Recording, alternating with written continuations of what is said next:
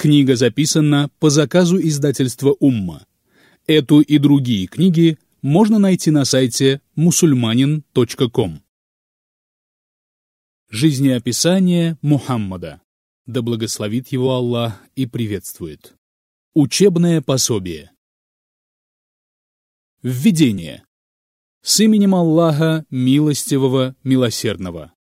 Хвала Аллаху и мир и благословение посланнику Аллаха. Эта книга познакомит вас с жизнеописанием пророка, да благословит его Аллах и приветствует, которого вы любите и почитаете, и последователями которого являетесь.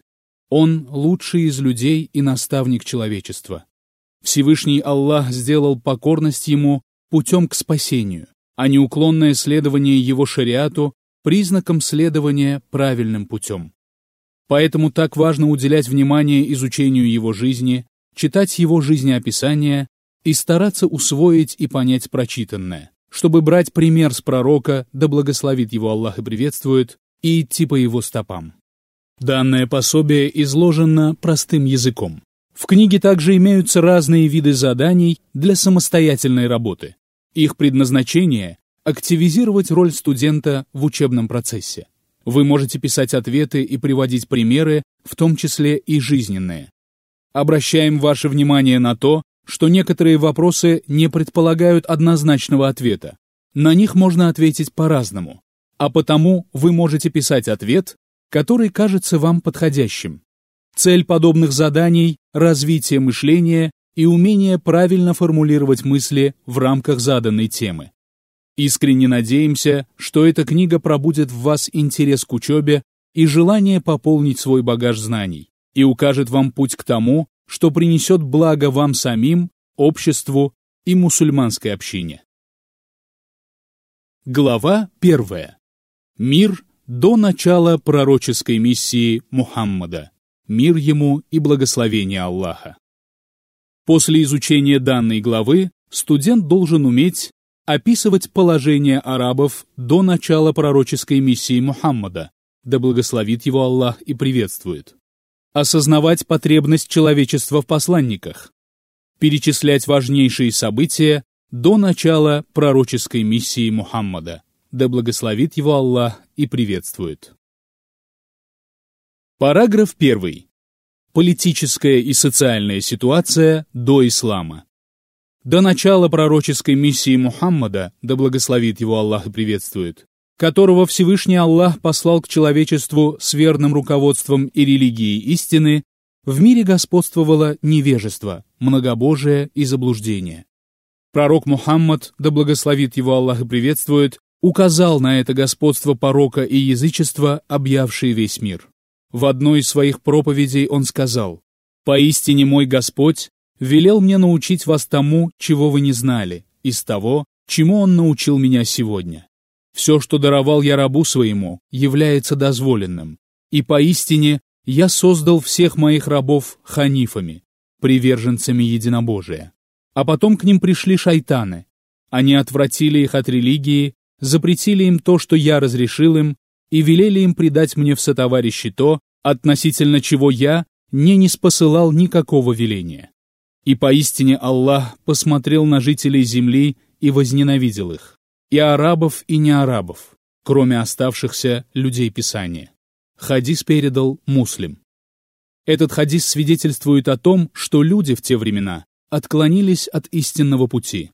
Причем отклонения эти были многочисленны. Многобожие, оставление законов Всевышнего, слабость религиозных деятелей, которые были призваны обновить небесные религии, но вместо этого потворствовали заблудшим и покорялись им. Византийская империя. Восточная Римская империя известна как Византийская империя. Под ее властью находились Балканы, Малая Азия, Сирия, Палестина и все Средиземноморье, а также Египет и вся Северная Африка. Столицей империи был Константинополь. Для христиан основой в поклонении Богу было предавание ему сотоварищей. Они верили в триединство Бога и называли Иисуса Сыном Божиим. Это государство-тиран безжалостно притесняло народы, оказавшиеся под его властью. Они изнывали под тяжестью непомерных налогов и поборов и страдали от жестокости властителей. Поэтому на всей территории империи время от времени вспыхивали восстания. Византийцы любили роскошь и развлечения, и поэтому много времени уделяли увеселениям и забавам. Персидская империя. Персидская империя была известна также как государство Хосроя. Оно превосходило Восточную Римскую империю своим могуществом и размерами. Персы исповедовали разные религии. В основном это были искаженные, далекие от поклонения единому богу верования с элементами язычества. Сначала было распространено огнепоклонничество, зороастризм, непременным элементом вероучения которого был дуализм. Огнепоклонники верили в двух богов – света, бог добра, и тьмы, бог зла. Они почитали огонь и следили за тем, чтобы в их храмах он никогда не гас. Затем появился маздакизм, который призывал ко вседозволенности, что привело к моральному разложению общества, грабежам, убийствам и разорению. Власть передавалась по наследству, и правители считали себя высшими существами, потомками богов. Индия. Индия отличалась от других государств жестким кастовым делением общества. Это явилось следствием религиозного, гражданско-политического закона, созданного кастой жрецов и ставшего для индийцев конституцией и основой их жизненного уклада. В государстве царил хаос и не прекращались междоусобицы поскольку мелкие князья постоянно боролись за власть. Индия жила замкнуто, не принимая участия в событиях, которые происходили за ее пределами, и почти не интересуясь ими. Наблюдалась фанатичная приверженность обычаям, консервативность, косность, классовость общества и племенной фанатизм, часто приводивший к кровопролитию. Разврат царил везде, даже в храмах, потому что религия осветила его и облачила в свой покров. Женщина не имела никакой ценности и была бесправной и беззащитной. Был распространен обычай сожжения овдовевших женщин. Арабы. Жители Аравийского полуострова делились на оседлых и кочевников. Для них был характерен племенной строй. Это относилось даже к развитым царствам, которые появились в Аравии, например, Йеменским царствам Саба, Маин и Химьяр, царству династии, основанной Мунзером на северо-востоке, царству гасанидов на северо-западе. Их население не превратилось в один народ. Арабское племя представляло собой группу людей, связанных узами кровного родства. Отношения между соплеменниками и их взаимные права и обязанности регулировало обычное право. Обычное право определяло политический и социальный уклад жизни племени. Лидером, старейшиной племени становился самый достойный, уважаемый и занимающий самое высокое положение человек. Чем храбрее, щедрее, мужественнее был человек, тем больше шансов возглавить племя у него было. Большую часть территории Аравийского полуострова занимали пустыни, поэтому очаги земледелия можно было обнаружить только по краям полуострова, в частности в Йемене и в Шаме, а также в оазисах. Бедуины-кочевники разводили верблюдов и овец. Племена перебирались с места на место в поисках пастбищ для скота. Они не строили дома, а жили в палатках и шатрах, что естественно при кочевом образе жизни. Производства у арабов не было, так как они не считали его достойным занятием. Однако географическое положение полуострова между Африкой и Восточной Азией позволяло ему быть одним из центров международной торговли. Торговлей занимались жители городов, особенно жители Мекки. Поскольку они являлись хранителями заповедной мечети, арабы относились к ним с особым уважением и почтением, не спорили с ними и не чинили им препятствий, благодаря чему их торговля процветала. Курайшиты ежегодно совершали два главных торговых путешествия – летом в Шам и зимой в Йемен. Они отправлялись в путь, не боясь нападений. Всевышний Аллах сказал, «Ради единения курайшитов, единение их во время зимних и летних поездок. Пусть же они поклоняются Господу этого дома, Каабы, который накормил их после голода и избавил их от страха. Сура Курайш, аяты 1-4. Повседневную жизнь арабов регулировали обычаи и традиции. Арабы заботились о чистоте своей крови и не вступали в брак с представителями других народов и наций. Женщина в большинстве арабских племен не имела никаких прав, и отношение к ней было по меньшей мере презрительное и уничижительное. Ее получали в наследство вместе с остальным имуществом, а сама она не имела права получать наследство. Рождение дочери в большинстве случаев не только не радовало отца, но и ввергало его в пучину тревог и печали и заставляло его стыдиться людей. Всевышний Аллах описал в Коране типичную реакцию араба на рождение девочки. Когда кому-либо из них сообщают весть о девочке, лицо его чернеет, и он сдерживает свой гнев. Он прячется от людей из-за дурной вести. Оставит ли он себе ребенка с позором или же закопает его в землю? Воистину, скверные их решения. Сура пчелы, аяты 58-59. Войны между арабскими племенами начинались по самым ничтожным причинам. Арабы не видели ничего зазорного в том, чтобы вести войну и проливать кровь ради защиты общественных идеалов, которые на самом деле даже не заслуживали уважения. Параграф 2. Положение религий до ислама. Период, предшествующий появлению ислама, можно смело назвать периодом религиозного, экономического, социального и политического упадка во всем мире, причем одним из самых серьезных за всю историю человечества. Это был период всеобщего беспорядка, хаоса. В области убеждений, идей и представлений господствовало невежество. Порок, распущенность, вольнодумство, вседозволенность, исследование своим страстям и прихотям даже в самых важных и серьезных вопросах с ужасающей быстротой распространялось по миру. Источниками порока становились чаще всего правители, общественно значимые фигуры, монахи, служители культа. Мир погрузился в густой мрак, отклонился далеко в сторону от прямого пути и перестал следовать божественной программе. Иудаизм.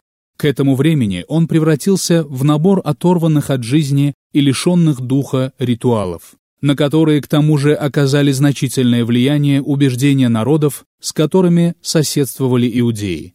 Оказываясь под властью различных народов, они перенимали у них языческие обычаи. Это признают еврейские историки. Христианство.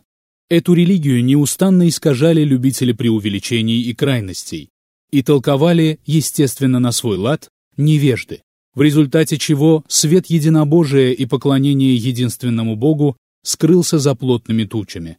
Христиане Ирака, Шама и Египта вели ожесточенные споры о природе Иисуса и его истинной сущности, перераставшие в боевые столкновения. Дома, школы и церкви превратились в военные штабы, находившиеся в непрекращающемся противостоянии друг с другом.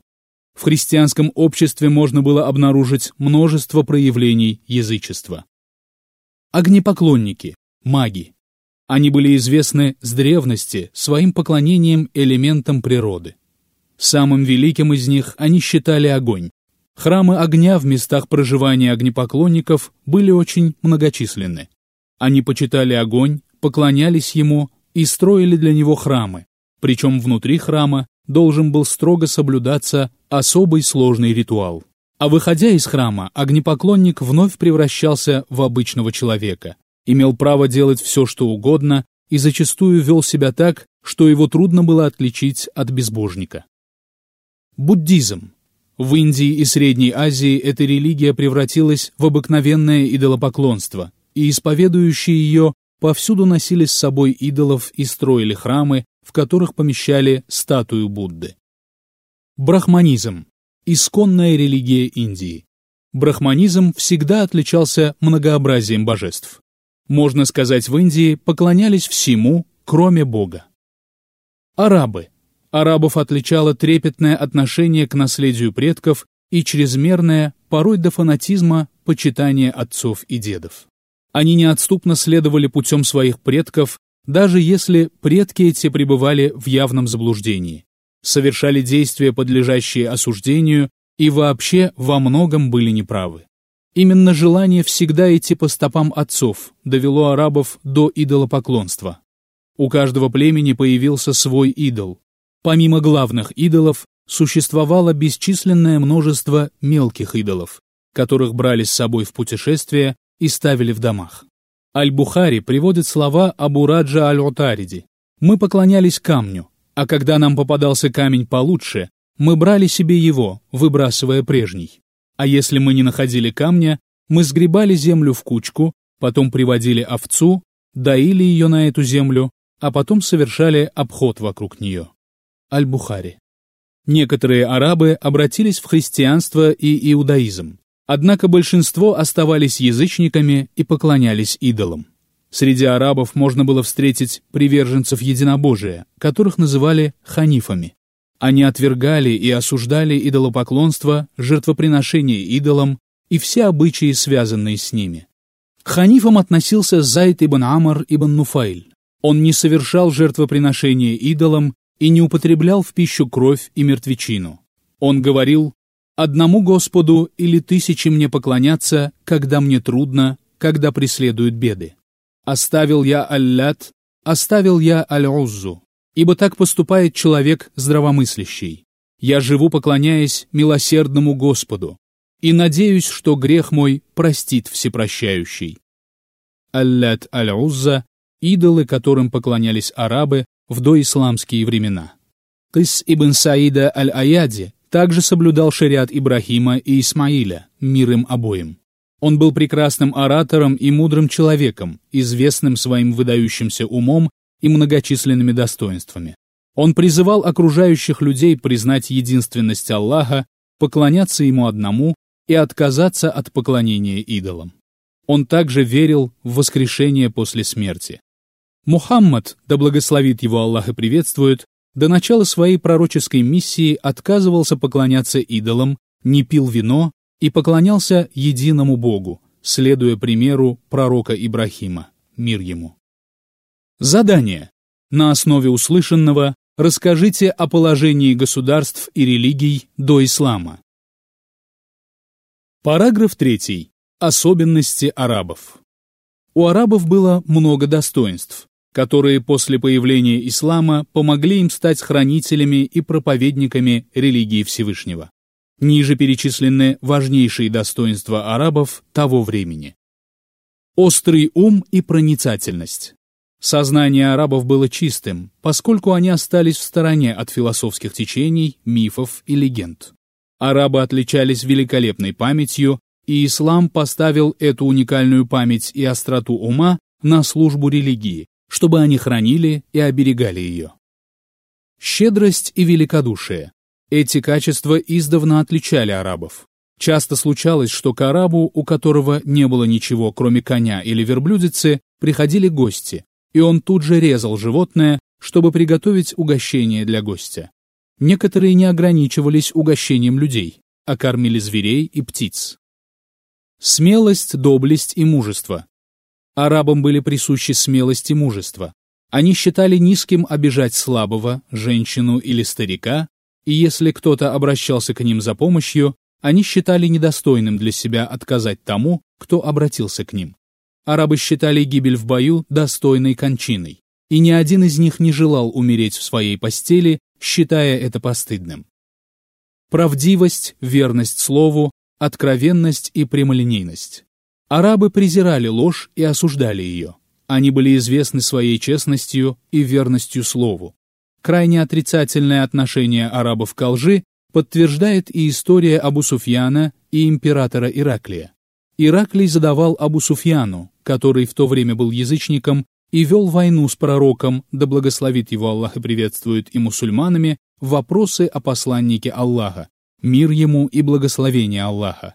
И тот честно отвечал на них, хотя люто ненавидел Мухаммада, да благословит его Аллах и приветствует. Сам Абу Суфьян сказал о себе, «Если бы я не стыдился того, что они станут упрекать меня за ложь, я бы непременно сказал о нем неправду».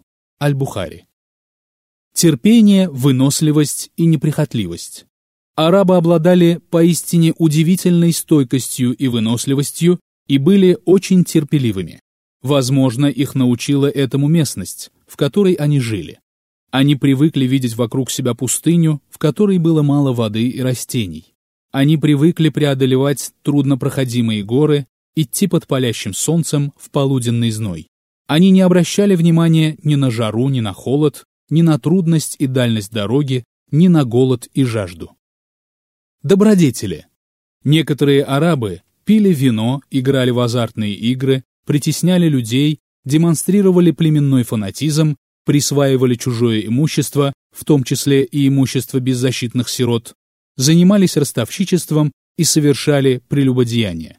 Однако среди них было много скромных и благородных, которые не совершали прелюбодеяния, не пили вино, не проливали кровь, никого не притесняли, считали зазорным присваивать имущество сироты и избегали любых операций, связанных с ростовщичеством. Необходимо заметить, что прелюбодеяние совершалось с рабынями и блудницами, которые вешали на своих домах особые флажки, чтобы мужчины приходили к ним. Свободные арабские женщины прелюбодействовали крайне редко. Когда посланник Аллаха, да благословит его Аллах и приветствует, принимал присягу женщин, он брал с них обещание, что они не станут совершать действия, перечисленные в аяте. «О пророк, если к тебе придут верующие женщины, чтобы присягнуть в том, что они не будут предавать Аллаху сотоварищей, красть, прелюбодействовать». Сура «Испытуемая», аят 12. Услышав это, Хинд бин Утба, жена Абу Суфьяна, воскликнула. «Неужели свободная женщина совершает прелюбодеяние?» Параграф 4. Важнейшие события до рождения посланника Аллаха. Да благословит его Аллах и приветствует. По воле Всевышнего, начало пророческой миссии Мухаммада, мир ему и благословение Аллаха, предварили некоторые важные события, которые стали знамениями, свидетельствующими о приближении его рождения и света, который он должен был принести с собой. Ниже перечислены важнейшие из этих событий. История обретения источника Замзам. Однажды Абдаль-Мутталиб, дед Мухаммада, да благословит его Аллах и приветствует, спал возле хиджра у Каабы. Ему приснился человек, который велел ему выкопать источник Замзам, описал место, где он находится, и упомянул о том, что водой из этого источника нужно поить паломников. Абдаль-Мутталиб ничего не знал о Замзаме до этого дня, и только из своего сна он узнал о том, что это благодатный источник, водой которого Всевышний Аллах напоил Исмаиля, мир ему, и его мать. Со временем люди забыли о том, где находится этот источник, а сам он был занесен песками. Абдальмутталиб взял свою мотыгу и вместе со своим сыном Аль-Харисом ибн Абдальмутталибом, тогда у него не было другого сына, отправился в названное ему во сне место и принялся копать. Когда показалась вода, он обрадовался, восхваляя Аллаха. Курайшиды попытались оспорить у него права на поение паломников. Однако Всевышний Аллах пожелал, чтобы они потерпели неудачу в своих попытках, и потомки Абдаль-Мутталиба продолжали передавать по наследству почетную обязанность. После того, как Абдаль-Мутталиб увидел бьющую из земли воду Замзама, он просил Аллаха даровать ему много детей и дал обет принести в жертву одного из сыновей, если их число достигнет десяти. Всевышний Аллах действительно даровал ему детей, и когда пришло время исполнять данный обет, Абдаль-Мутталиб велел им бросить жребий. Выбор пал на самого любимого из его сыновей, Абдуллаха, и Абдаль-Мутталиб, желая избежать его казни, отдал в качестве выкупа за него сто верблюдов. По велению Абдаль-Мутталиба они были зарезаны, а их мясо раздали в качестве милостыни. История владельцев слона. Эта история упоминается в Священном Коране. Ее подробное изложение можно найти в книгах по истории в жизнеописаниях посланника Аллаха, да благословит его Аллах и приветствует, а также в комментариях мусульманских ученых к Священному Корану. Всевышний Аллах сказал, «Разве ты не видел, что сделал твой Господь с владельцами слона? Разве он не запутал их козни и не наслал на них птиц стаями. Они бросали в них каменья из обожженной глины и превратили их в подобие изъеденных, иссохших злаковых листьев. Сура Слон, аяты 1-5. Суть этого события такова. Йеменский правитель по имени Абраха, эфиоп по происхождению, построил в Сане, столице Йемена, огромный храм и назвал его Аль-Кулейс. Абраха заявил, что собирается отвратить арабов от Каабы, чтобы они совершали паломничество к его храму. Однако арабы храмом не заинтересовались и продолжали почитать Каабу. Тогда Абраха поклялся дойти до Каабы и разрушить ее. Подойдя к Мекке, Абраха захватил некоторое имущество курайшитов, в том числе и 200 верблюдов, принадлежащих Абдальмутталибу. Абраха направил Хунату Аль-Химьяри в Мекку и сказал ему, «Спроси, кто господин жителей этой страны и кто ее самый знатный человек.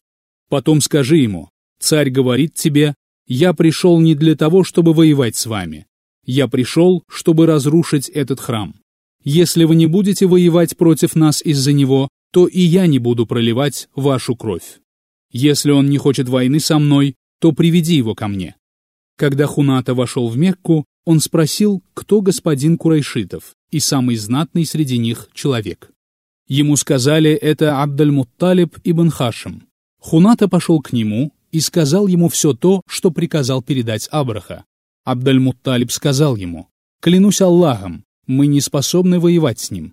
Мы предоставим дом в его распоряжение, и Аллах сам защитит свой дом. Мы же, клянусь Аллахом, не сможем защитить его. Хуната сказал, тогда пойдем со мной к нему, и Абдальмутталиб пошел с ним. Он попросил разрешения войти. Абраха разрешил ему войти. Абдальмутталиб был человеком красивым, видным и производил на людей впечатление своей благородной наружностью. Когда Абраха увидел его, он оказал ему почет и выразил глубочайшее уважение. Абдальмутталиб сказал, ты захватил имущество, принадлежащее мне. Так верни же мне его». Абраха заметил. «Ты мне очень понравился, когда я увидел тебя.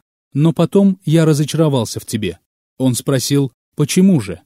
Абраха ответил, «Ты разговариваешь со мной о двухстах верблюдах, которые я взял у тебя, и умалчиваешь о храме, который является олицетворением твоей религии и религии твоих отцов. Я пришел разрушить его а ты о нем ни слова не говоришь.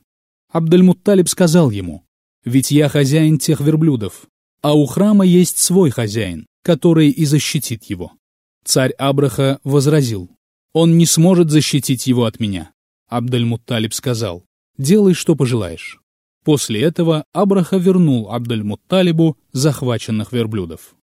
Абдальмутталиб отправился к курайшитам и сообщил им обо всем, собрав у Каабы. Абдальмутталиб взялся за кольцо двери Каабы, и к нему присоединились некоторые курайшиты, призывая Аллаха показать свою мощь, обратив ее против Абрахи и его войска. Абдальмутталиб, держась рукой за кольцо двери Каабы, произнес стихи. «Человек, и тот защищает богатства свои. Защити же и ты свое достояние. Да не победит их крест, Господи, когда все они к дому твоему подойдут для злодеяния. А если ты пожелаешь в их руки передать нашу святыню, то воля твоя, о Аллах. Потом Абдальмутталиб отпустил кольцо двери Каабы и отправился вместе с курайшитами к ущельям, где они и спрятались, ожидая, что сделает Абраха с Меккой, когда войдет в нее. Там они оставались до тех пор, пока Всевышний Аллах не погубил войско дерзкого Абрахи. И было это так. Абраха стал готовиться к вступлению в Мекку, готовить своего слона, свое войско. Однако, когда слона хотели погнать вперед, он отказался идти и едва не опустился на колени. Они ударили слона по голове, чтобы он встал, но слон отказался. Когда направили его в сторону Йемена, он встал и побежал, а когда его снова направили к Мекке, он опять остановился. Потом слон побежал к одной из гор, а Всевышний Аллах послал на войско Абрахи птиц с моря, похожих на ласточек и чаек. Каждая птица несла с собой три камня. Один камень в клюве и два в лапках, размером с горошины и чечевицу.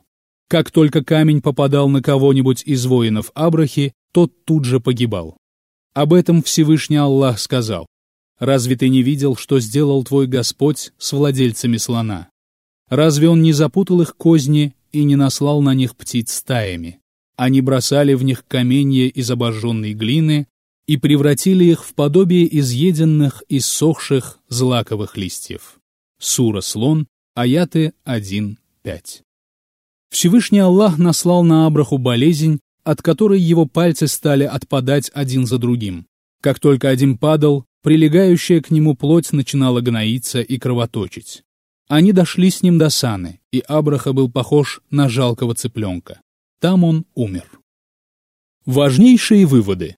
История слона свидетельствует о святости и величии Каабы, первого храма, построенного для людей.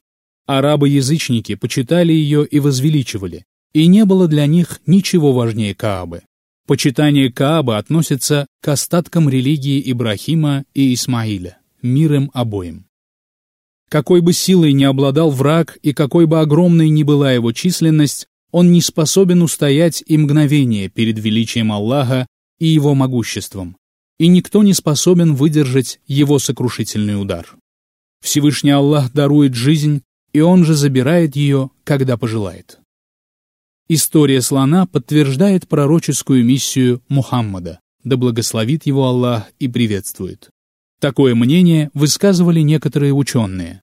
Ибн Касир, да помилует его Аллах, сказал, «Это событие стало преддверием, своеобразной подготовкой к пришествию посланника Аллаха, да благословит его Аллах и приветствует». Согласно наиболее известным данным, посланник Аллаха, да благословит его Аллах и приветствует, родился в том же году. Всевышний Аллах как будто сказал, «Я помог вам против эфиопов и избавил вас от них не потому, что вы лучше их, а для того, чтобы защитить древний дом, который я возвышу, и почту посланием, не умеющего ни читать, ни писать пророка Мухаммада, да благословит его Аллах и приветствует, печати пророков». Всевышний Аллах защитил Каабу. Всевышний не допустил разрушения Каабы и не подпустил к ней людей Писания, Абраху и его воинов.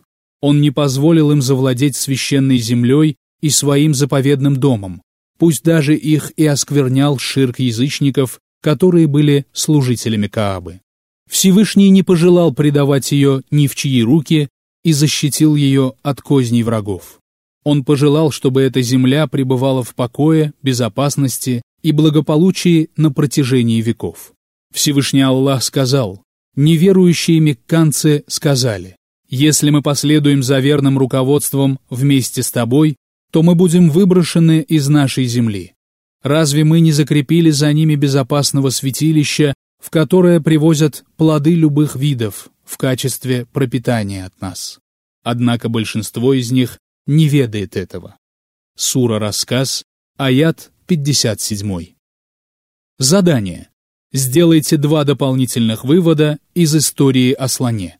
Запишите их. Вопросы и задания. Задание к главе 1. Задание первое. Сравните положение женщины в указанные ниже периоды. До ислама, в исламе, в современном мире. Составьте таблицу и заполните ее в соответствии с вашими ответами. Задание второе. Найдите сходство между положением в современном мире и ситуацией, существовавшей перед началом пророческой миссии Мухаммада, да благословит его Аллах и приветствует. Задание третье. Объясните, как можно применять следующие качества для призывания мусульман к исламу. Щедрость и великодушие, мужество и доблесть, смелость, проницательность, верность слову, правдивость, целомудрие, неприхотливость и умение довольствоваться малым. Вопросы к главе 1. Первое. Объясните причины следующих явлений. В областях, входивших в состав Византийской империи, часто вспыхивали восстания и мятежи.